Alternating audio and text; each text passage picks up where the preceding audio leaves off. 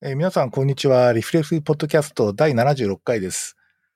リフレクティブポッドキャストは様々な友人や仲間を招きして、家庭医療やプライマリーケアの話題を中心に、小説、漫画、アニメ、映画、ドラマ、音楽などのコンテンツと、その背景のカルチャーや社会情勢に接続しつつ、気楽に雑談するポッドキャスト番組となっております。えーということでですね、イントロが終わってですね。えーっとですね、えーっと、6月2回目、あ、じゃない、6月は1回目ですね。ええあの、1回目の収録になります。今日はですね、えーっと、またちょっと久しぶりに弥生さんに来ていただいて、えーまあおそらく漫画の話になるんですが、えーちょっと少し雑談していきたいなと思ってます。弥生さんどうも来ていただいてありがとうございます。こちらこそお招きいただきありがとうございます。よよろしくお願いします。ろしくお願いします。えーっと、最近っていうか最近どうですかって質問も なんか一般的すぎるような気がするんですが、なんか最近はなんか、こう、そうだな、今日のお話以外のところでなんか思い当たるとこあります？うーんと、仕事はずっと忙しかったんですけれども、うん。今日は、あの、献血をしてきました。え？あの、献血ですか？いや、あの、これは結構大きなことでですね、はい。あの、つい最近まであの、医療、あの、コロナウイルスワクチンを打ったものは、あの、献血できなかったんですよ。そうなんですか？僕ちょっとそれ認識不足いやでし、た。あの、はい。定期的にしようと思ってたんですが、あの、ほ本当に大変だった時は、あの、あの、血が足りないので助けてくださいっていう、なんかメールが来てすぐに行ったんですけれども、2時間待ちって言われて、やっぱりみんな国民はなんか血を、あの、献血しようと、あの、あ集まってくるんだなっていう。ちょっとさですがにちょっと2時間はきついなと思って、へいる間に、自分がワクチンをあの打たれてしまったら、あの、ちょっとまだ安全性が確認されてないので、打ち退されていたんですが、え。あ、そうなんですえねえ。大丈夫なことをして、あの、400ml ほど、あの、提供してまいりました。なんかすごく、なんか、普段の仕事よりなんかいいことしてるんじゃないかという、医療に貢献したなっていう気持ちで、とても晴れやかな気持ちです。え、いわ、献血はもうかなりこう、なんていうか、生活にみ、なんていうか根付いてるんですか？一時赤十字社社員だった時があるんですよ、私。ああ、そうなんですね。それもあって、でも、なんかこっちに来てからバタバタしていて、あの、なんとなくやっていなくて、この前10年ぶりぐらいに、あの、9回目の献血をして、で、今回、今回なんと10回目だったんですね。えで、私知らなかった、あの、それが目当てで行ったわけじゃないんですけれども、10は回献血って、節目節目で、あの、記念品がいただけて、え、マジか？初めて見た。なんあ私も初めて知りました。あの、こんないいものがもらえて、しかも9回目行った時になんか医療従事者のくせになんかしばらく来なかったですねみたいな割とこう、なんか非難がましいことを言われて 申し訳ありませんって謝った。そうなんですか。なんか割とあのガラスの楽しいですよ。こう、なんて言うんだろう。ぐ、おおちょこみたいな感じなんですね。うんあの、なんか、ちゃんとデザイナーメイドの、えー、すごい彫。刻家の方が作ったもので、えー、なんかあの、こちらが、あの、同じ同業者だと知ると、割と気さくに話しかけてくれる雰囲気の、最近どうですかみたいな。まあ、そうなんですか、あそそのねやりとりが好きで、あの、いつも同じ場所にい行ってますうね。ん、なるほど。そうか、献血ってツイートやってないな。なんか医者になって、さ、そう、うん、どうかな。30代の前にちょっとやったような記憶あるけど、その後年齢制限でダメかなとかって思ったけど、そんなことはない。年齢制限あるんでしたっけ？いや、わかんない。そうですか。あんまり献血はそういえば最近全然なんか接したことがないな。まあちょっとでも確かにこのパンデミックできっと献血者減ってたでしょうね。あの、よく、あの、コミケとか、うんあの、イベントごとで、あの、献血が、献血者が行ったりするんですよ。あ、そうなんですね。ね、すると、わた、わ、私と同じコミケの民は、あの、進んで、こう、血を差し出しているという。あそして、なんか、そこでしかもらえない、あの、私ちょっと専門じゃないんですけれども、あ、えあの、えキャラ付きのクリアファイルとかがもらえるのが、に結構殺到するみたいです。すごい、面白い。限定品だからきっと殺到するかもしれないですね。このクリアファイルはないですって最初に言った時になんか私言われたんですよ。え何のことだうろうと思ったら、あの、秋秋葉原の、あの、献血場所じゃないとこれはもらえないっていう、それ目当ての人だと多分、一目見て思われたんでしょうね。いや、そう、そうじゃないっていう。なるほど。まあ、血を差し、差し出してでも手に入れたいグッズを用意しとくってことですね。でもなんか、私のようなインドア派の人間にはそ、その心理はちょっとわかるんですよ。なんか、あんまり社会に役に立ってないなと思った時に、あの、ここういう、こんなことで、多分ちょっと、あの、あの、血中の、あの、コレステロール値とかちょっと高めだけれども、これで良ければ受け取ってほしいっていう気持ちになるのは、あの、オタクの心理として、私は、あの、そう思うんですけどね。なるほど。まさに善良な民が多いですから。オタクが社の社会貢献っていう感じですね。うん。なるほど、なるほど。そうですか。いやーでもなんか、そうですね、ワクチンも結構、僕の見てる方とかは本当皆さんね、ほぼやってますね。やってるっていうか、あの、ほぼ予約されてるか、もうやったか、っていうか、1回目は終わったかって感じで、ワクチンは。あこっちもですね、うんあの、平均年齢が若干、私の方が診療する人若いと思うんですけそう。ですよね。はい。あの、たまだ気がつくと終わってたっていう。うん。だから結構やっぱり、い割と僕進んでるなっていう印象ですね。いや、あの本気出してきたなと思い、いや、はいあの、はいあ、思ったより早いという、は。はい。思ったより加速してる感じがええ、実感としてありますね、確かに。ですです。そうですか。はい。じゃあですね、ちょっと前振りはこのくらいにしてですね。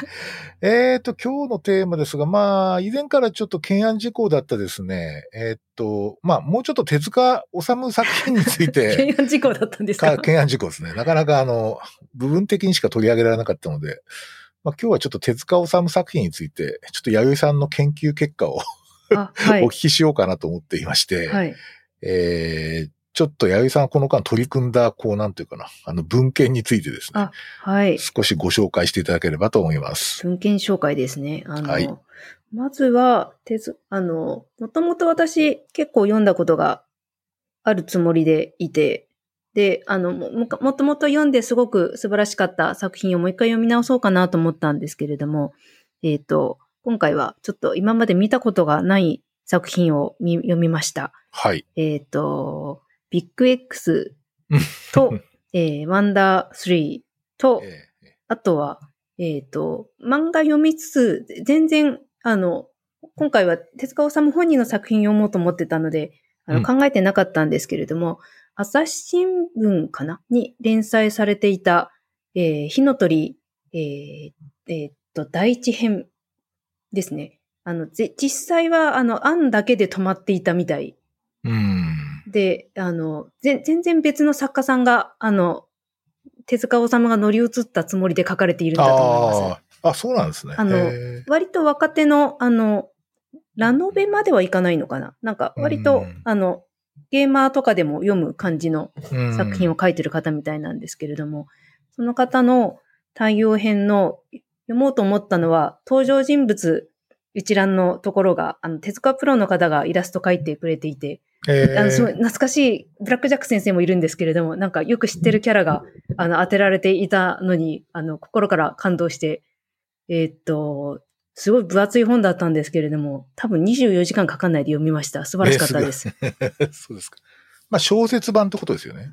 小説版ですが、なんかその、キャラクターの笑い方とか、漫画と同じ、えーなんかはっはっはっはみたいな感じの、あの、はははああ、手塚漫画でこれ出てくるなっていうう。ん。のが、あの、ちゃんと、あの、オマージュがあって、あと、うん。なんかあの、今のこのコロナ禍の状況って、なんかひ皮肉も込めてあの、第二次世界大戦中の庶民の暮らしに、合わせられるところもあるんですけども、まさにその時代の、えっ、と、話なんですよ。だえっ、と、火の鳥、いろんな時代を扱ってる作品なんですけれども、そうですね。う今ん。回は、えっ、と、満州事変から、ちょっとな長めですね。えっ、と、日、日清戦争から、えっ、と、第二次世界大戦が終わるところまで。おーすごいですね。うん。なので、あの、ちょっとこれ以上言うとネタバレになるんですけれども、あの、ええ読んだら、あの、あの、私の言いたいことはわかると思います。あの、これ、ぜひ火の鳥来てほしいなっていう、あの、気持ちになる方は多いと、なるほど。思います。はい。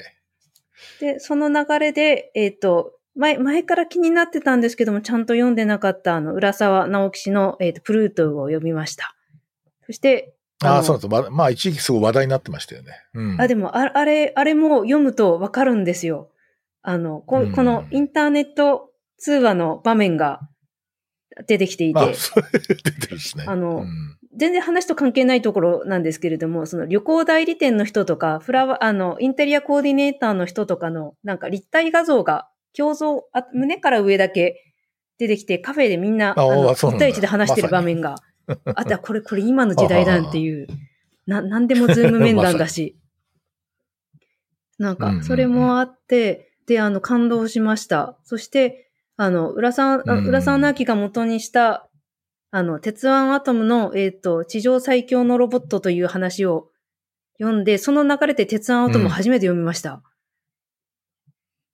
で、えあ、そうなの？実は、あの、あアニアニメも見たことがなくて、あの、ああ。漫画は今回初です。うーん。初なんですが、ああまりにもプルートゥが原作とほとんど離れてなくてかなり焦りました。ああ、そうなんですか。大体同じ。えーっていう。のと、あとは手塚先生、鉄腕アトム、こんな普通な話書いてたんだっていうのが衝撃的でした。なんか普通の少年漫画じゃんっていう。確かにね。うん。地上最強のホニャララってやつは、すごい、あの、僕が小学校の時のね、はい。あれですよ。もうみんな読んでました。そうなんノーですでね。スとかね。なんか、6つあの、6本腕があるロボットとかね。今記憶だけで言ってますけど、もうよく覚えてますよ。うん。そうですか。あ、そうそうそう。あれおそらく一番人気エピソードだと思いますよ。ええ。あの、あの、プルートゥの、あの、浦沢直樹版の方の解説のところで、その、は派閥があって、その、なんだっけ、鉄腕アトムを見てる、その、最強のロボットを見てる人と、あとは、あの、鉄人28号を読んでる方と、なんか、あの、対立があったみたいなあ、話そうが。な の面白いな。そう、そうなんだ。あの、大体その少,、へー少年たちは当時、あの、なその二流派があったというところが、で、あああの、なかなか興味深い。えー、僕両方見てたけどね。あ でもそうですか。それまあ本当あれだな。じゃあ本当に50年ぐらい経ってたないや、でもあの、ノースとかも、プルートゥで、ちゃんとそ、その、ほ、ほぼ大体再現されてるじゃないですか、造形が。なるほど。いやーあれ確か国別対抗だよね。国別そうですね。ほぼ、まあ国別っていうか結構だから作ってる、ひなんか作られた国がいろいろあるんだよね。確かええ。いや、ででもなんかそれがなんか子供心に面白かったけどね。あ、それも、あとその、そうですね。だからいいろいろ問題はあると思うんですけども、なかなか再現度が高いところと、あの、そのロボットのねに肉付けというか、あの、ウランちゃんが、あの、出てくる。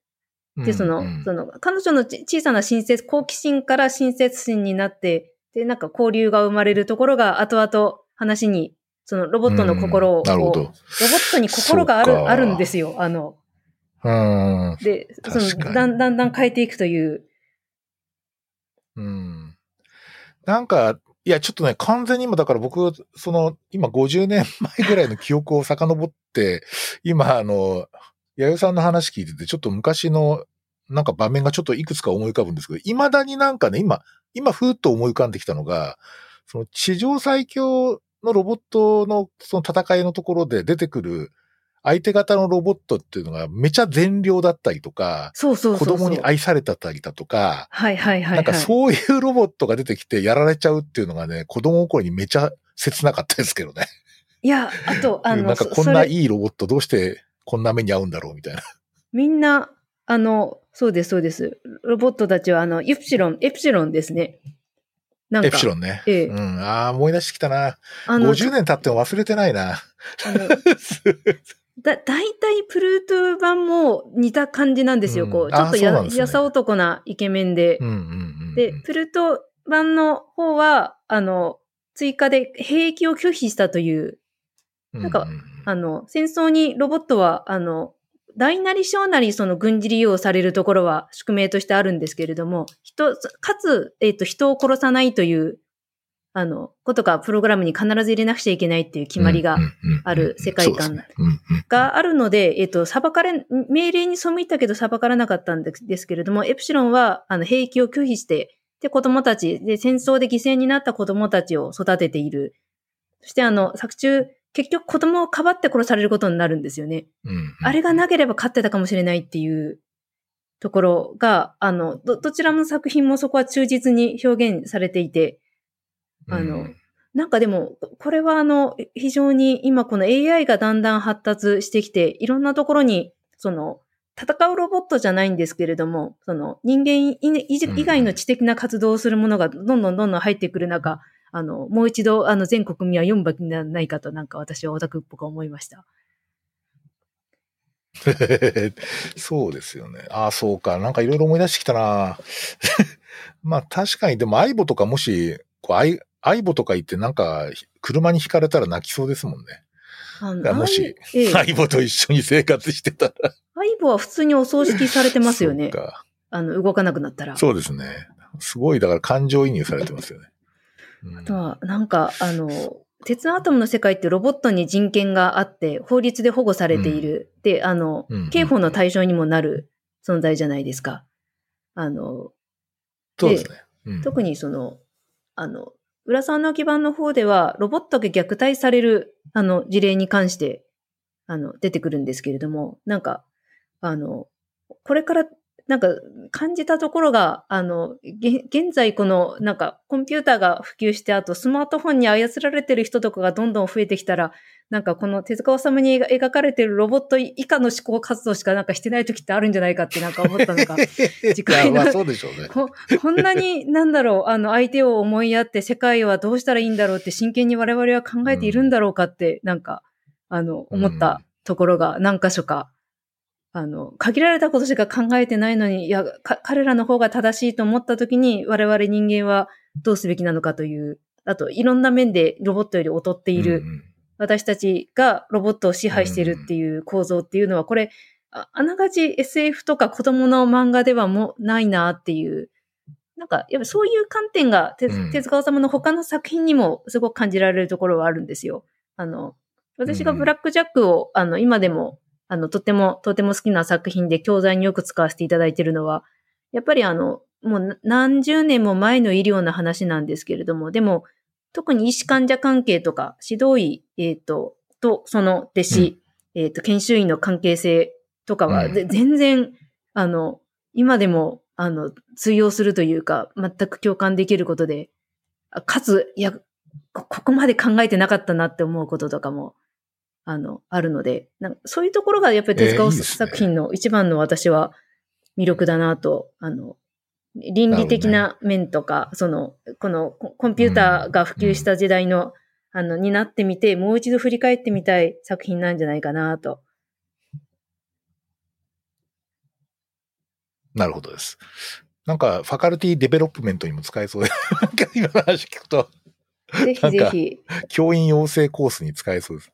私は、あの、み思い出して泣いた、思い出して、思い出して読んで泣いたのは、あの、なん、教授がすごく厳しい、多分外科、外科とか、あの、腎臓内科とか外科の教室で、で、あの、なんか、研修医たちがブラックジャック先生のところにやってくるんですね。で、あの、手術を依頼したいという、で、その患者さんの治療方針をめぐって、えっ、と、教授と若手医師のグループが対立して、で、若手医師のグループたちが勝手にし患者さんのあの依頼を受けて手術をするんですけれども、どうして相談しなかったっていうので、教授が怒ってしまってか対立しちゃったから、自分たちで手術をするけれども、何分教あの経験がない。でも鼻は貸してやりたいから。だから、ブラックチェック先生、このお金でよろしくお願いしますって言うんですけれども、そんな発がね、手術できるのは男、おとといきやがるみたいな感じで、かなり、あの、ひ、て、て、ひどく、金だけの理由で返されるんですが、でも患者さんのことがまだ小さい子供だったので、すごく気になって、あの、見に行く。で、その手術室には実は教授もいたっていう。で、なんかその、そもそもその教授と研修医たちがすごい嫌って、あの、なんだ、対立していた理由が、なんだろう、あの、研修医たちの鼻言ってることを、鼻、鼻から知ってる視点みたいな態度が良くない。あと、その研修医のセリフの中で、看護師でもできる仕事を自分たちにやらせることが納得いかないっていう、れっきとした医師免許を持った医者なんですよって、ブラックジャック先生の前に行ってすごいなんかマジで切れられるという場面があるんですが、あの先生免許ないので。ええー、そうなんだ。なんかでも、いや、エピソードがあるんだ。あの、いや、この、このセリフは、私も聞いて、あの、その時言ったっけな、あの、実際、現在の研修医の方から、そう言われて、あ、そこがプライドを傷つけるところなんだな、でもなんかそういう問題じゃないんだよっていう、あの、ふうに思ったことが。いいで、ねうん、その、その、ですね。なんかその、え、プライドだったり、その、逆に、あの当時はナースの社会的立場は全然今より低かったと思うんですよ。そうですね。だけど、うん、でねで、今になってもやっぱりそのセリフが、あその、あって、あの、うん、なんかその、じ、実際は完全なる誤診で手術適用のない患者さんだったんですね。で、あのい、いろいろ間違っていた。で、で、でもなんか、あの、もしかしてその指導医二人は、やっぱりギリギリのところまで失敗しないとこいつらわかんないだろうなっていう、あの、一流大学ですごくプライドが高くて人の言うことを聞かなくなってるから。だけど、あの、そうそう。ああと、その教授の先生が、あの、言ったセリフの中で、なんか、これはすごく賛否両論あると思うんですけれども、あの、以前自分たちの時代は医師になるのに本当に気の滲むような思いで医者になったけれども、最近の若い者は、なんか、なんだろう、あの、その他の仕方、あの、ななんてセリフだったっけな。なんか、ひょいひょい簡単に医者になってしまうという。うん、で、免許がと、免許が取れて、だけどその、あの、他の仕事と、その命に関わる行為をする仕事っていうのは、やっぱり違うんじゃないかっていう。なんで、うん、あの、別にそのビジネスマンのような、あの、医師が増えることに関して、否定はしないけれども、ただ自分の教室だけでは、だだけは、あの、厳しい、厳しい教育を続けるつもりっていう。だけど分かってくれない人の方が最近増えているっていうところで私泣きました。そうですか。まあでもなんかあれですね。そういう話もあるんだ。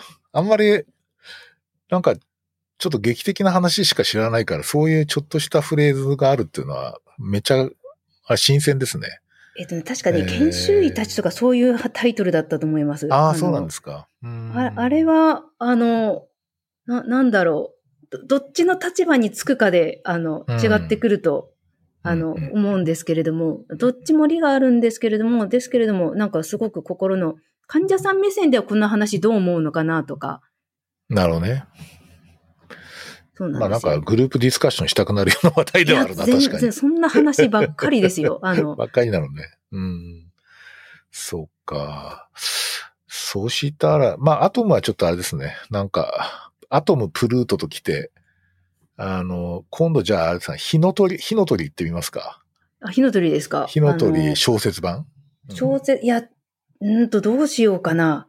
あの火の鳥自体、ずっとその、命とはという、輪廻転生とか、あとその、うん、大抵火の鳥の血を飲んだら、あの、不老不死になれるという、永遠の若さと永遠の命が手に入るっていう、ですけれども、うんうん、必ず作中には、あの、自己的にそそれを手に入れてしまう登場人物がいるんですよ。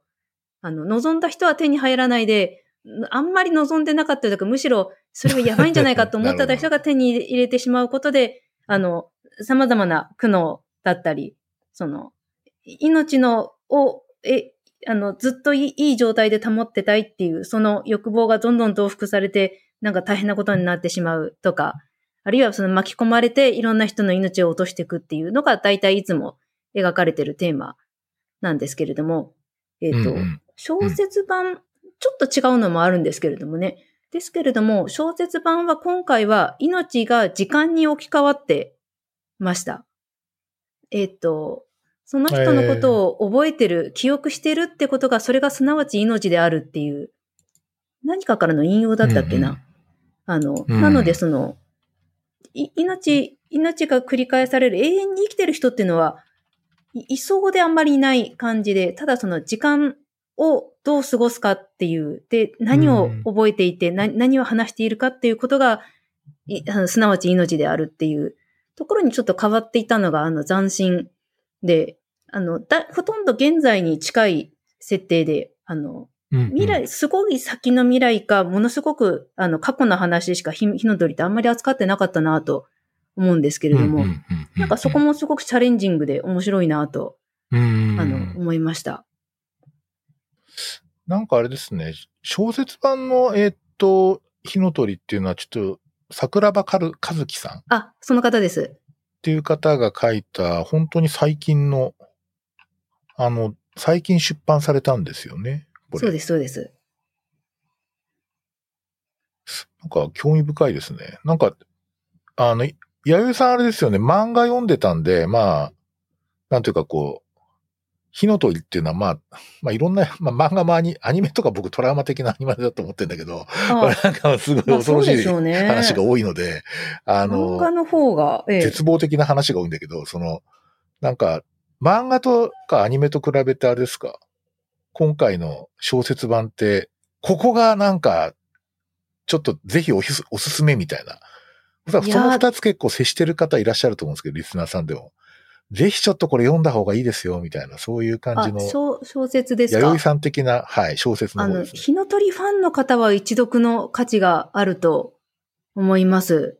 あの、ちょっとそのミスミステリーではないんですよね。ちょっとあんまりこれ以上言うと、その、ただ、ちょっと、ネタバレになる。いや、そうなんですよ。まあ、いい、言っちゃいいのかもしれないですけど、ぜひでも、あの、まあ、大丈夫じゃないかと思いますけどね。いや、ぜひ、あの、小説は大丈夫だと思うんですけど、なんかすごいどんでん返しがあるのかどいや、大体どんでん返ししかない、あの、か、ああのそう、そういうお話です。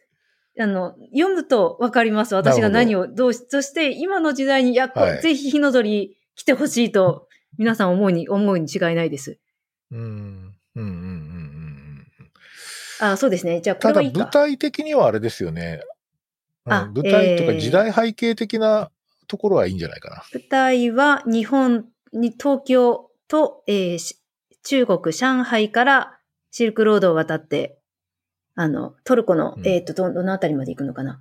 えっ、と、生徒の奥地の方まで行く、はい。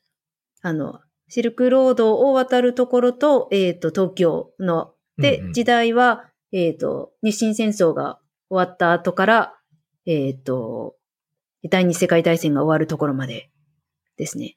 あの、だ、だいうん、大体主だった、あの、なんかその歴史の教科書に出てくる話を結構、結構総なめにしてる感じです。なので、その、そうなんれですね。あの、ん一言で言うと歴史の新解釈です。あ、言っちゃった。うん。言っちゃった、言っちゃった。なるほど。いや、大丈夫ですよ。うん。なんか僕ちょっといくつか今ページを見てるんですけど、なんか面白そうですね、これ。面白い。あの、い。いい感じです全然、僕とかほらトラウマになったのがさ、例えばほらあの、宇宙の話でさ、結局なんか赤ん坊になってずっと生き続けるみたいな感じのあ話とかあるじゃれは宇ないですか。宙編ですよね。宇宙編。いや、あなんかあの、辺とか僕も本当トラウマになりましたけど。正直、手塚先生の、あの、なんだ、心のままに書かれた SF は、あの、えっ、と、よ読む心的外傷みたいな。あの、私もフラッシュバックしましたね。あの、鳥人間の あれ超話、怖かったな。あ、鳥人間ね。うんやばかったです。なんか、うやばいっすよね。食欲なくなりましたね。いや、あの、そそういう感じでこう、なんか露骨に命について考えさせられたじゃないですか。まあ、そうは言っても今、あの、うんあの、鳥人間の話は、ななんて話だったっけな。でもなんか今、あの、進撃の巨人とか、あの、人食いの話はすごく多い。そうですね。そう、そういう点では、あの、手塚先生みたいに、ええ、そうです、そうです。あの、ダイレクトに描きすぎると、読者がなんか、その場でパタッとこう、なんかトーンを取り落としてしまう中、なんか漫画も洗練されてきたなと。この重大な命の問題に関して、あの、うん鬼滅の刃とか特にそうですね。なんと、マイルドに、あの、小学生にも読み、読み続けさせるような形で描かれるようになったところが素晴らしいと思います。ああ。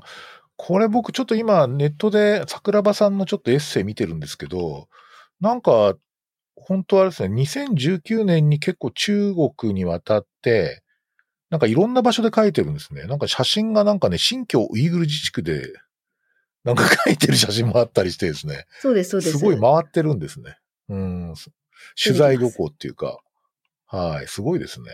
いや、よく勉強ごく最近のものだよね、これ。あとはその中国語とか、あの、ウイグル語とか、あの、いろんな国の言語が出てくるところも、あのよく勉強されてるなという。そっか。いや、非常に、ちょっとこれ僕すごい、も興味持ちました。ぜひぜひ、ぜひ読んでみたいと思います。ぜひ。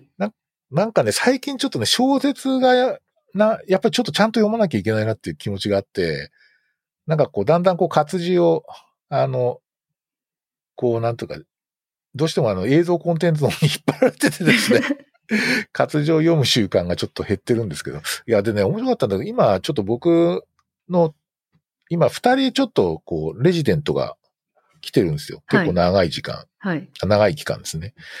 でね、えっと、結構ね、あの、音読で臨読会やってんですよ。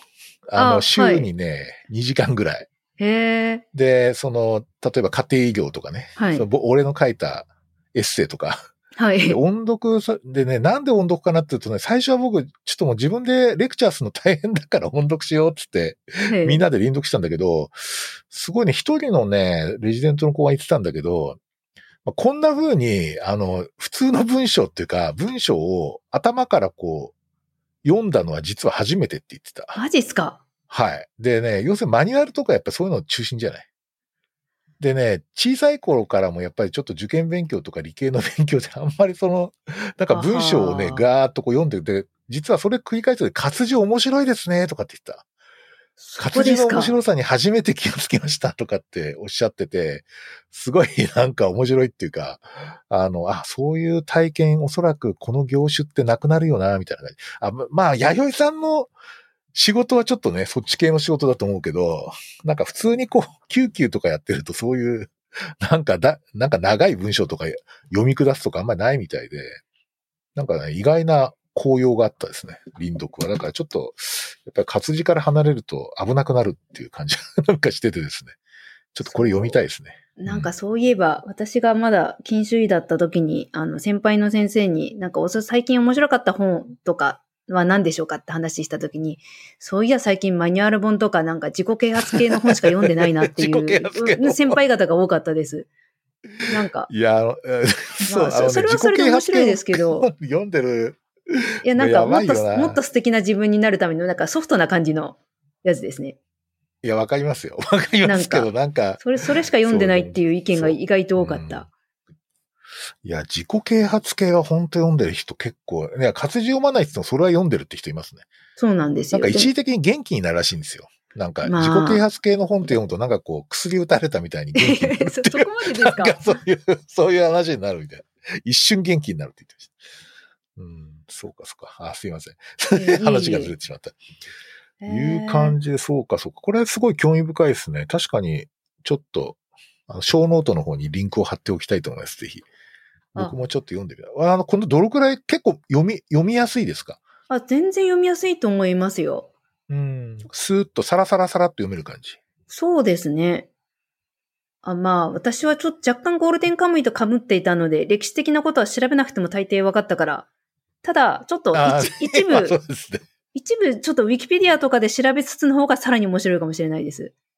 あの歴史の新解釈なんですよ。で、かなり著名な、あの、うんうんうんえっ、と、日本の、えっ、と、実際いた政治家、軍人さんが出てくるので、え、うん実際どうだっけってことを知っていると、あの、さらに味わい深い。ああ、なるほど。そのギャップがね。はいうんまあ一応小説火の鳥第一編上、第一編の上巻下巻とあるんですね。。はいい。うん。なるほど、なるほど。表紙は確かになんかいい感じの。あの、手塚先生ひ、あの、風の表紙を一枚めくった登場人物のイラスト付きのところで、私はなんか、なんかすごい、あの、はーって、読まなきゃって、これを読めますって、あの、最初最初なんか小難しいのなんでこんな分厚い本を私にってうんなんかどうせ自分のとこで場所が取るからだろうと思って先輩を見てこここを見てみて ありがとうございますってなんか一気にかなんかその作手塚作品へのあのリクリスペクトが感じられますね。うん。いや、これ本当ご、本当最近ですね、出たの、これ。だから、はい。はいす。ごい興味あるな。いやそう、なんですよ。パパヤカヤの夜とかと同じだから、2010何年かな。あ、じゃねえや、2020年じゃないですか、これ。ちょっと調べてみようかな。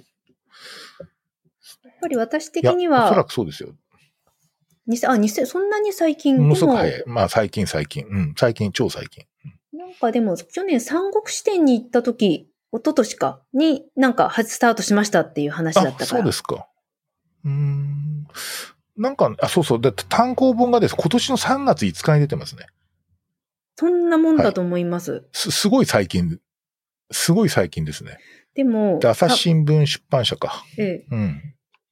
多分最初に全部バシッと構想を決めてないとあの話は書けないのでああ、、そうですか。いや、楽しみになってきたなぜひぜひい、や、絶対読もう。ぜひぜ絶対ひ。読もう。はい、ありがとうございます。そうか。そしたらですね、じゃあちょっと手塚作品、関連作品というか、後半に移っていきますが、はい。えーっと、次は、ワンダー3ですか？はい。はい。ワンダーワン3を。ダー3も初めて。はじめ、もう初めてです。タイトルすら初めてです。ああ、そうなんですね。まあ、そんなに長尺の、えーっと、漫画ではないと思うんですけど、はい。どうでした？多分、な、2時間ぐらいで全部読み切った感じです。いや、これも、そうですよね。はい。そうですよね。あの、鉄腕アトムと同様、え、こんな普通の話書いてたんだという感想。あ そうなんだ。やっぱ面白い感想普だな。通の子供さん、そうかいや、その、ひ私、手塚先生、あの、火の鳥から入ったので、うん。火の鳥、アドルフに次ぐ、高校生からですね。で、その後ブラックジャックを、ブラックジャックは生涯で一番読み返してますね。火の鳥、ああとは、えっ、と、その後、キリスト参加と綾子を読んで、なんか、うんあ、と、火の鳥の後半を読んでいって、なんか、PTSD 的な症状が出てきたんですが、ちょっと持ち、持ち直して。あと、ドロロあたりですかね。そうです。ああ、ちょっとダークな感じの方だな。な、僕はだから、やっぱりワンダー3とかはめちゃくちゃ小学生の時ハマりましたよ。テレビドラマ、あ、じゃあテレビアニメやってて、はい。もうすごい好きだったですけどね。そうそう。あの、お兄さんがかっこいい。そうですね。あ、どっちも、星光一ね。うん、そうそうそう。漫画家と、あの、な、なんで、そう。よ、世を忍ぶ仮の姿が漫画家だったんだろうという。そうですね。あボッコプッコノッコね。僕これ、あの、あれですよ、アニメは本当に見てたんで、すっごい見てました。あの、もう 再放送何回も見てたんで、ええ。白黒で、小学生ですよ。はい。なんつうか、もう本当あの、今もおそらく歌ね、暗唱できますね、これ。主題歌。そのくらい見てました。はい。いや、なんかそうだ1965年だから、そうですね。僕がだから、えーっと、9歳か。はい。うん、9歳の時のアニメですね。小学校3年生ですね。めちゃくちゃ見てましたね、これ。やっぱり動物になって、あの、なんだろう、地球の生活にな、な、ね。馴染もうとしてたんですか？そうそうそうそう。そうです。そうそうそう。そうです。そうです。なんか、この設定が、な、なんか自分たちで選択したんだったっけな？なんか、ウサギと馬と、なんか、謎の鳥。そう、そうですね。なんかに化けなきゃみたいな感じだったんですよ。ええただ、元々の宇宙人も別に普通の人間型の宇宙人なんですけど、なんかエイリアンみたいな感じではないですよ。かわ、かわいい。あれはあれでよく、全然出てくる感じの方々で。そうそうそうそうそうえ。そうなんですよ。え、でもアニメどうだったのかな？あの、ワンダースリーはオチが最高ですね。最終回が、おーあ、え、だって、アニメ見、うん。ああ、そうですね。最終回。はい。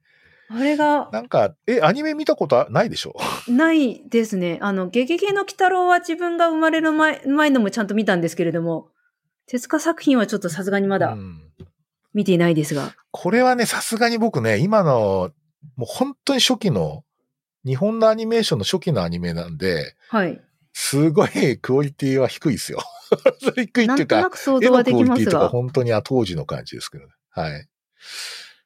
すごいなんか、でも、もうみんな見てましたね。僕の同級生とか。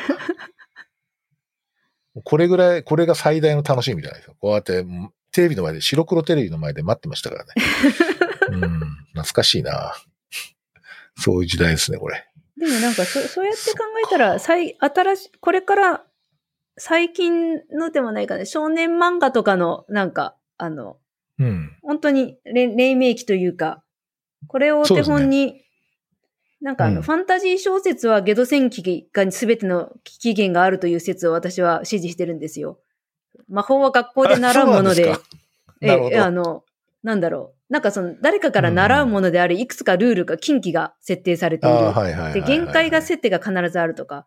なんかそうやって考えたら、ここのぐらいのワンタースリーとか鉄腕アトムとかって、なんかそのストーリー展開も含めて、なんか最近の、あの、しヒットしてる少年漫画と共通してるところあるかもしれないですね。共通してますよね。うん、原型みたいな感じだと思うんですよ。3人とかね。そういそうそうそうそう設定がね。そうそうそう。で、伏線回収とか。そうか。まあそうですね。うん。最後のちょっと、なんとか、最終回のなん、なんか、えって感じのオチとかね。まだいろいろあるそうそうんですけど。そうそうそう。いや、あれいいっすね そうそうそう。いうのあるんですけど。ええええそっか。それで言うとあれですか？だからその時代とほぼ重なるんだけど、だからまあちょっとビッグ X とかって、なんかこれも初めてですよね、おそらく。初めてです。え、どうですか？これビッグ X。どっちかっていうと私ビッグ X の方が好きかな。はい。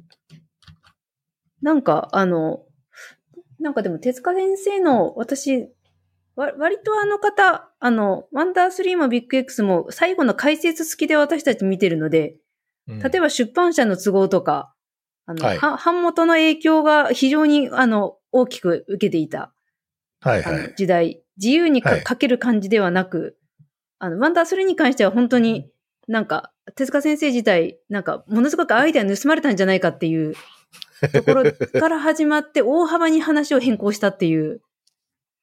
はいはい。で、いろいろ苦労した中、なんとかあのうちにこぎつけたっていうところとか、うんあの、数々のライバルとの思いみたいな、あの、ことが書かれていて、うん。うんうんうん。特にビッグ X、その、私はビッグ X は、なんか、あの、他のドイツの作品とかも、あの、かなり好きなので、あとは、ねド、ドイツが結構、これもそうだけど、まあ、ドイツの話だよね。なんていうか、あの、め、珍しく、あんまり手塚先生ってこう、取材しない人なんですよ。なんか、うん。感覚で書いてしまって、それがあながち取材して書くよりも結構当たってたりするから、なんか品種を買うという。ドイツのことはちゃんと、あの、取材していた。なので、アドルフンツグとかも本当に、あの、感動しましたね。でも、なんか今と大人になってああの作品すごいなと、高校生の時思ったんですけれども、今となっては、ちょっと実際、うん、ユダヤの方とか、ドイツの方とかどう思うんだろうっていうのはちょっとありますけどね。いや、まあそうですよね。うん。これ、あの、アニメの話で言うとね、これ、えっ、と、ワンダー 3D の一つ前なんだよね。だから1964年かなだから僕は小2の時ですね。これも見てました、僕。もうはっきり覚えてます。で私、この僕、アニメを見てから、ええ実は原作読んだんですけど、はい。あの子供の時、はい。あれと思ったんですよね。え、どうしてあですか？れ？と思ったのは、なんか注射してるって。注射してるって。え、そこですね、かアニメはね、注射じゃないんですよ。え、はい。なん、なんなんですか？アニメは注射じゃなくて、なんかね、電気みたいなのがビビビビビビって出てくるペンみたいなの持ってるわけ。で、はいはい。漫画版はペン型の注射器でしょ。そうです。でね、えっ、と、アニメ版はペン型のなんかね、電流が走るようなもんになってる。ビビビビビって。だから当時さすがに注射をして、注射をするってしてなんか強くなるとかっていうのは、なんか放送コードに触れたらしいです。なんかドーピングっぽいってことですかね。そうそうそうそう。ちょっと薬っぽいっていうか、イリーガルドラッグみたいな感じだっていう話もそのになってた結成をらしくて。求めて戦いますよね、みんなで。そうなんですよ。だからテレビアニメの方はどっちかっていうと、その敵に対してこう変身ヒーロー感感のあるようなものですね。まあ確からにちょ。っとあの漫画版見たとき結構シリアスだなと思いましたよ。すごい。シリアスな政治的だなとかって思ってる。あでも、多分の、こっちの方がいいなと思ったのは、あの、ハンス・エンゲルス君が好きですね。あの、あ主人公の影みたいな、あの、はいはいはい。こう、なんかあのキャあの、彼のその、あの、キャラの造形も含めてなんか、あ、なんかこ、こいついいなって感じですね。うんうんうん。そうなんですよ。まあ、えんまあ主役ですよ。はある種の主役だよね。だからね。そうそう。うんあの、そうそうそう。主人公は別にな、な、なんだこの普通のキャラクターは？手塚先生明らかこの人な普通の人描いてるんだっていう。アキラくんは注射をして強くなる人です。そう そう。ちょっと衝撃を受けました。そうなんですよね。さすがに、だからこの辺のなんか作風と、後の僕、だから手塚先生のキリヒト参加とかいうの、なんかこの違いはなんだみたいな感じでしたけどね。ああ、うんいや、なん、でも、あの、本当に自由に書かせると、なんか、とても読者がついていけないぐらい深い世界に、あの、他の漫画とは全然こう、標準偏差 2SD を明らかに超えてしまうような ところに振り切れてしまうので、そういう点でブラックジャックって、あの、編集者の期待、希望通りに書いた作品。で、そういう契約で書いた作品なので、え、そう、そうなの？そうです。あの、編集者相当影響してんだ。そうです。あの、この通り、1話完結、で、手塚治虫の他の漫画のキャラクターを、なんか一般市民とか、普通の、なんか、モブ、モブキャラみたいな感じで出すっていうこと。ここの二つ、な。なんか小難しいことは、あの、あーあんまり書かないっていうので、あの、書いた。なるほど。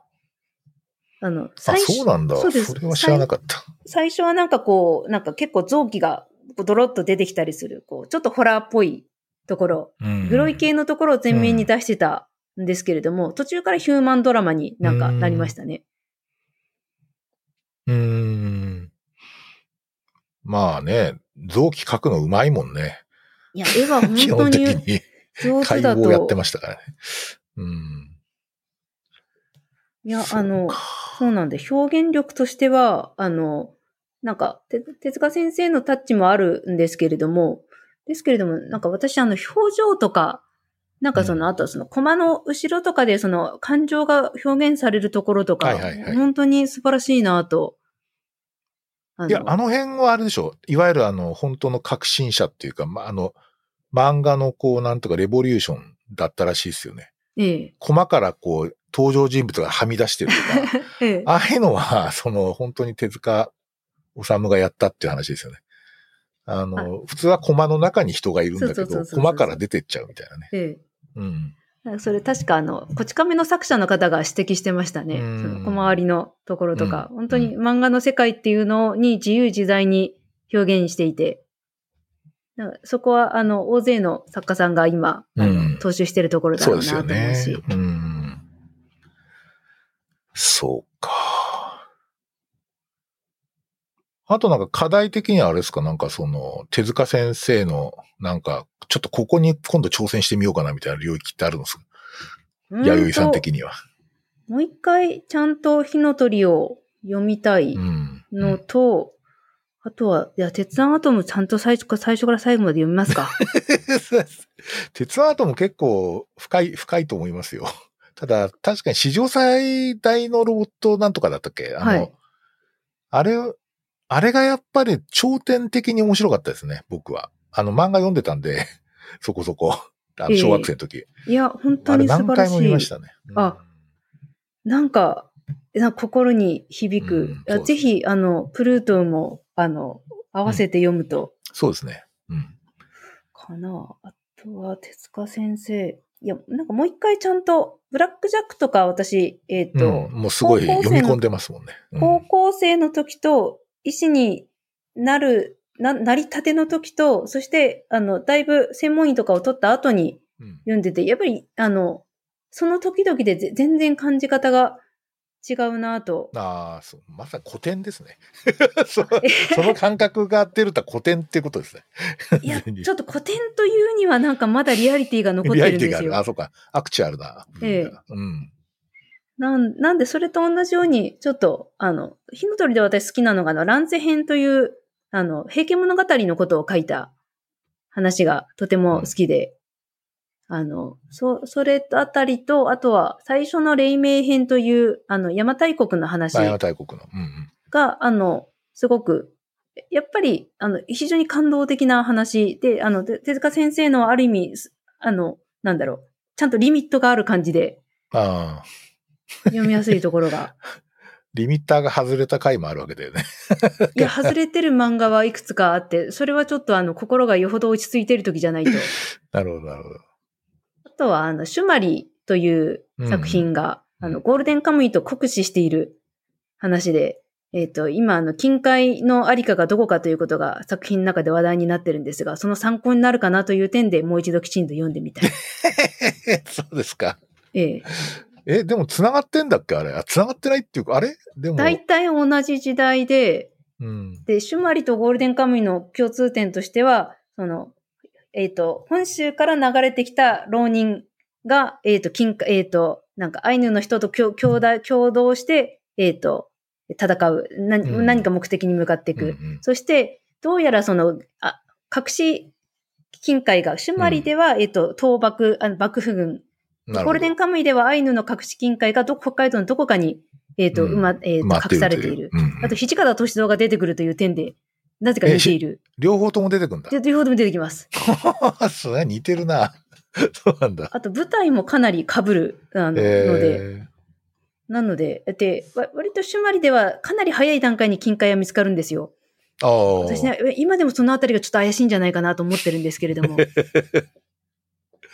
そっか。シュマリってあれですか？カラフトも行っちゃうんですか？カラフトは行かないです。北海道のみでう。ん。ただ、あの、シュマリ自体って、手塚先生自身が書いてるんですけども、本当は、その、アイヌ語のタイトルなので、アイヌの青年を主人公にした話にしたかったですけれども、あの、初版の事情で、あの、あの、おそらく凄まじく反対されるだろう、あるいは実際反対されて、うんあ、の、結局それが鳥山になって、なんか不思議な話です。他の手塚作品とは、うん、ちょっとワンダースリーとかで感じた、あの、な何この普通の作品って感じでもないし、かつあの、ひっきり人参加とかで感じた、ちょっと勘弁してくださいって感じでもない。うーん。まあでも、ちょっとなんか、北海道民としてはきつい描写もありますけどね。うーん。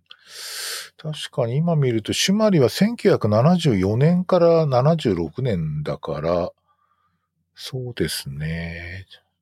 ちょっとまだ、世の中落ち着いてない？あ、まあ落ち着いたぐらいかな。そうですね。ちょうどなんかいろんなし騒乱時代が終わっか終わらないかぐらいのところで、こう、いろんな反乱が、学生運動とかのあ、反乱が終わって、こう、沈静化してくる頃ですね。どっちか、あ、そっか、そういう時代に書かれた話で、で、どっちかっていうと、あの、あ、そっか、あの、プルートゥと鉄腕アトムの関係と同じように、シュマリとゴールデンカムイの関係っていうのはあると思うんですよ。なるほど。あの、ゴールデンカムイの作者はシュマリ一切読んでないとのことなんですけれども、ただ、あの、いや、でも、あの、弥生さん的には読んでるだろうって感じですね。違う、読んでないっていうのも正しいと思います。ただ、同じ、うん。同じ時代、あの、シュマリもおそらくもうちょっとかん、あの、なんだろう、カカチッと最初のコンセプト通りに言ってたら違った感想だったと思うんですけれども、うん。あの時代の北海道の開拓の真実ってみんな誰も知らないし、誰も扱ってないんですよ。おゴールデンカムイはその、ゴールゴールデンカムイもシュマリも、その当時のアイヌの人々の苦労だったり、物語ってことを、これこれまだ誰も書けてないから、表表現してみたいっていう点では同じだったんですが、うんそういう点で、あの、全く無関係でも、あの、フルートを見たく、あの、オマージュを込めて書いた作品っていうわけじゃ全くないと思うんですけれども、なるほど。まあ、ある意味、その、志は達成されたんだなっていう、うんうんうんどっちでも、あの、面白いのでどっちでもいいです。うん。わかりました。でもなんか、あれですね、ちょっと今、ちらちらとネットを見ていると、なんかちょうど、その、1973年に一回虫プロが倒産してるんですね。そうです。で、その翌年から書き始めたのがシュマリとブラックジャックそう、あ、そとうなんだ。三つ目が通るかな。だから、すごい勢いでこの時期か、三つ目が通るも、三つ目が通るは僕読んでたな。マガジンで。で、なんか、そのあたりはなんか、ちょうどこの三つが重なってると面白いですね。ただ、多分、その中で一番成功してのはブラックジャック。あの、うん。なので、なんか私の考えるのは、そのブラックジャック先生によって一番救われたのは患者さんじゃなくて、実は手塚先生本人だったんではないかと。おうあの、あの方ほとんど臨床経験ないと思うんですよ。ですねも、医師免許はお持ち。持ってますね。うん。ま、まさかのこの医師免許がここで役に立つとはという。まさか役に立つ。まさかの、まさかまさかという。なるほど。まあ、そうですよね。あんまりあれだよね。なんかその、当時の、なんか、医師免、いなんていうかな、医師関連とか医学関連の友人とかっていたんですかね？僕よく知らないですけど。あのなんか臨床家の友人とかいるのかしら？なんか、ブラックジャック書いてて、ああブラックジャックのことをあの研究していて感じたことなんですけれども、結構、あの、孤高の天才医師っていう触れ込みなんですけれども、自分で迷ったら結構いろんな方に相談してるんですよね。ああ、そうなんですね。うんで、ブラックジャック先生自体2回ほど治療を受けてます。あの、あえーっと、あの、作品の中で。そうです。なるほど。あの、ちなみに2人とも精神科医です。あ、そうなんですか。そこが、あの、非常に示唆に富む。あの、えー彼自身、あの、メンタルヘルスの関わりもよくできる、適切だと、ところもあるんですけれども、うんなので、あの、全然ここでもなくて、割とコンサルしてる、うんのでどうだったんでしょうかね。うん。で、だけど、なんかその、逆に、他の最近の医療系のドラ、テレビドラマとか漫画とかで、あの、しっかり時代交渉してたり、その医療の監修がついてる人でもなかなか叶わない、あの、その、やりとりっていうのは、やっぱりブラックジャックにはあるなとなるほど。ですよね。と、相談してたかもしれないけれども、全くしてなかったかもしれないですうね。んなんかさっき、ほら、あの、ブラックジャックが、そのなんかメンタルヘルスに関わるとき結構適切だって話があったけど、はいはい。ええ。それあんまり捉えてる人いないでしょ？あの、あおそらくそそこについて書いてる人いないんじゃない？そのネタで、あの、私、学会発表しましたもん。やっぱりね。それすごい面白いよね。ブラックジャックのサイコセラピーみたいな感じ？サイコセラピーっていうかメンタルヘラスへの対応？なんか、あの、一番適切だったの、てきあの、アルコール依存症の人のがすごくわかりやすいんですけれども、その依存症の人の、その、転移感情の患者さんから非常にききあの気に入られるうん。ので、なんかちょっと特別、あの、なんていうかな、その、ブラックジャックがたまたま通りがかって助けてあげる人で、で、その本質をついて、あの、最初はおお酒に、あの、結婚に失敗して、それでうまくいく、あの、思ったようにいかなくて、で、お酒、酒浸りになって肝硬変になるんですね。で、次は、えっ、と、えっ、と、酒はきっぱりやめて、で、また別のもっと素敵な人と結婚して、今度こそうまくやりな、やり直せる。だけど、結局自分の力で何とかしようじゃなくて、誰か男に何とかしてもらおうってとこは何も変わってないじゃんっていう。うん。なんで、治ったと思ってないですっていううんやりとり。があって、で、実、実際その通りだってことは後で、その女性の方は、患者さんの方は思い知ることになるんですけれども、なんかあの、そこの、あの、本質つくような、すごく失礼な言い方をするんですけれども、うんでもなんか、これはその依存の診療の中でも、あの、遭遇することですし、実際、結果的にもうちょっとした後に患者さんは、あの、な何が間違ってたかってことに気気づく。うん。で、適切な距離感ってところを、あの、取り戻していく、あの、ところとか、うん。とは、なんかやっぱり、割とそういう、なんていうか、メンタルヘルス系がテーマ系、裏テーマ系にもあるなみたいなエピソードって結構あるんですか？他にも。あとは、あの、何よりも、あの、ブラックジャック自身が、あの、トラウマ体験があり、うんうんで、あの、それをバネに医師になったところがあるんですけれども、自分たち家族が傷つけられたことっていうことは忘れられなくて復讐心をずっと持ってるっていう。だけどそこにだんだんいろんな人との出会いがあって折り合いをつけていくっていうなるほど。のとか、それとか、そうですね。で、それで同じようなそのトラウマ、あの、外科なので傷ついた、あの、心身ともにトラウマを負った人との関わりの中で、ブラックジャック自身が自分の辛い体験を克服したってことが、時々そのことを思い出、フラッシュバックしてきたり、うん。あるいは、でもその時の経験経験を活かして、あの、えっ、と、診療をしたり、あとなんか、いかなりその彼が凹むところとかも、あの、時々あるんですけれども、でも、やっぱり、あの、自分が大変な時でも克服して今の自分があるから、だから多少のことではぶれない。うん。なんかひ批判されたり、手からを横取りされたり、あの、だだいぶ頑張ったんだけども感謝されなかったりってことはしょっちゅうあるんですけれども、でも、あの、10回に1回ぐらいしか凹んでいないところが、ああそんな人だなと。まあ、レジリエンスが高い。非常にストレス耐性の高い人ってことですかね。かつなんかこう、なんか陽キャラじゃない、こう、ネクラなところがいいですああ、ね。陰陰キャラのね。えー最高に素敵な方だと思います。なるほど、なるほど。そうか。まあなんか、なんとなくまたブラックジャックに回帰してる 話がありますが、えええーそうですね。まあ、手塚トラジェクトリーっていうかなんかこう、いろんな作品誌の中で、まあやっぱりなんか、起点となるものの一つ、だ火の鳥とやっぱりブラックジャックっていうのは、弥生さん的にはなんか、二大巨頭みたいな感じですか？二二つのこう、コアになる柱みたいな感じあの、高校生の時に、その、友達、高校1年生の時に、この子と友達になりたいなって思った時に、向こうから、今まで読んだベスト漫画は何って聞かれたんですよ。おお女子なんですけどね素敵な。うん、うん。えって私その時自分で何答えたか忘れました。だけど、その、確かね、その時ね、小説を代わりに答えたんだと思います。ああ、はい。その子は、いや、私は断然火の鳥の黎明編ってまず読んでみてっていうで、図書館行って借りて、いや、これやばいって思いました。ああの当時の私ですらこの絵柄かなり古いなっていう、あはいはい。えちょっとまあでも読むかって感じで読んで、うん続けていったら、他にこういう漫画なかったよなって、あの、今でもその気持ちは変わらないですね。うん。あのあ、あんまり火の鳥の場合似たのがないんですよ。なるほど、なるほど。あの、なんとかあれでしょ？ほごご本人の作品誌でも似たものはないしって感じですよね。そうなんです。他にもなかったよね、確かに。うん。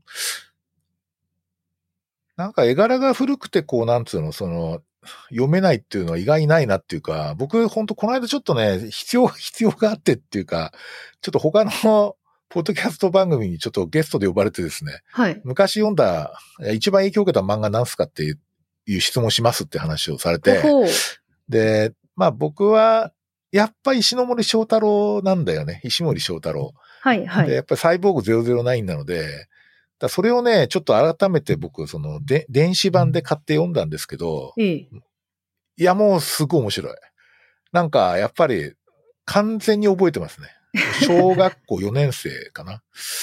で、なんかやっぱり絵柄の古さとかとその感動ポイントやっぱ違うなって感じがしていて、どこに、だ当時のね、なんか心理を思い出すよね。すごい、すげえなと思って、この記憶装置すげえなと思いましたよ。そういう点でもまあ、ちょっと、昔も、本当おそらく、鉄腕アトムの漫画とかね、僕、それ以来読んでないので、ちょっとね、読み直してみたいと思います。ぜひ。あ、ぜひ、プルートも読んでみます。はい。ぜひぜひ。はい。ということですね、雑談時間としてはですね、だいたい1時間になりましてですね、まあ、あっという間なんですが。やればできる。やればできた。うんそうですね。いや、でも今日なんかちょっとあれですね、小説火の鳥で絶対読もうと思いましたよ。なんぜひか、すごい面白そう。うんええ、あの、欲しくなりますよ。うんあの、火の鳥が。はい。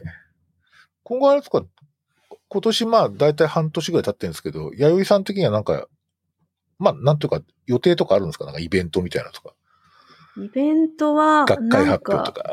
あ、あの、漫画のことをできればはい12月に発表したいなという。うん。で、あの、いつか、その、鬼滅の刃も含めて、なんかこう、人食いの話 そうですね。とか進、撃も。うん。そうですね。なんかその、漫画評論になったらダメなんですよい。やダメですねあのでええじわかります私の中ではその、あの、研究といううん。ところでは、なので、あの、どどうしてこの、どどうまとめていくかなってところがまだちょっと煮詰まってるところうんなんですけれども、なんかやっぱりメンタルヘルス系の話って面白いな。なんかその、ブラックジャックのって大体そそっち系じゃない、そっち系ってあんま言われないじゃない？メンタルヘルス系って言。わないんですね、皆さん、そんな。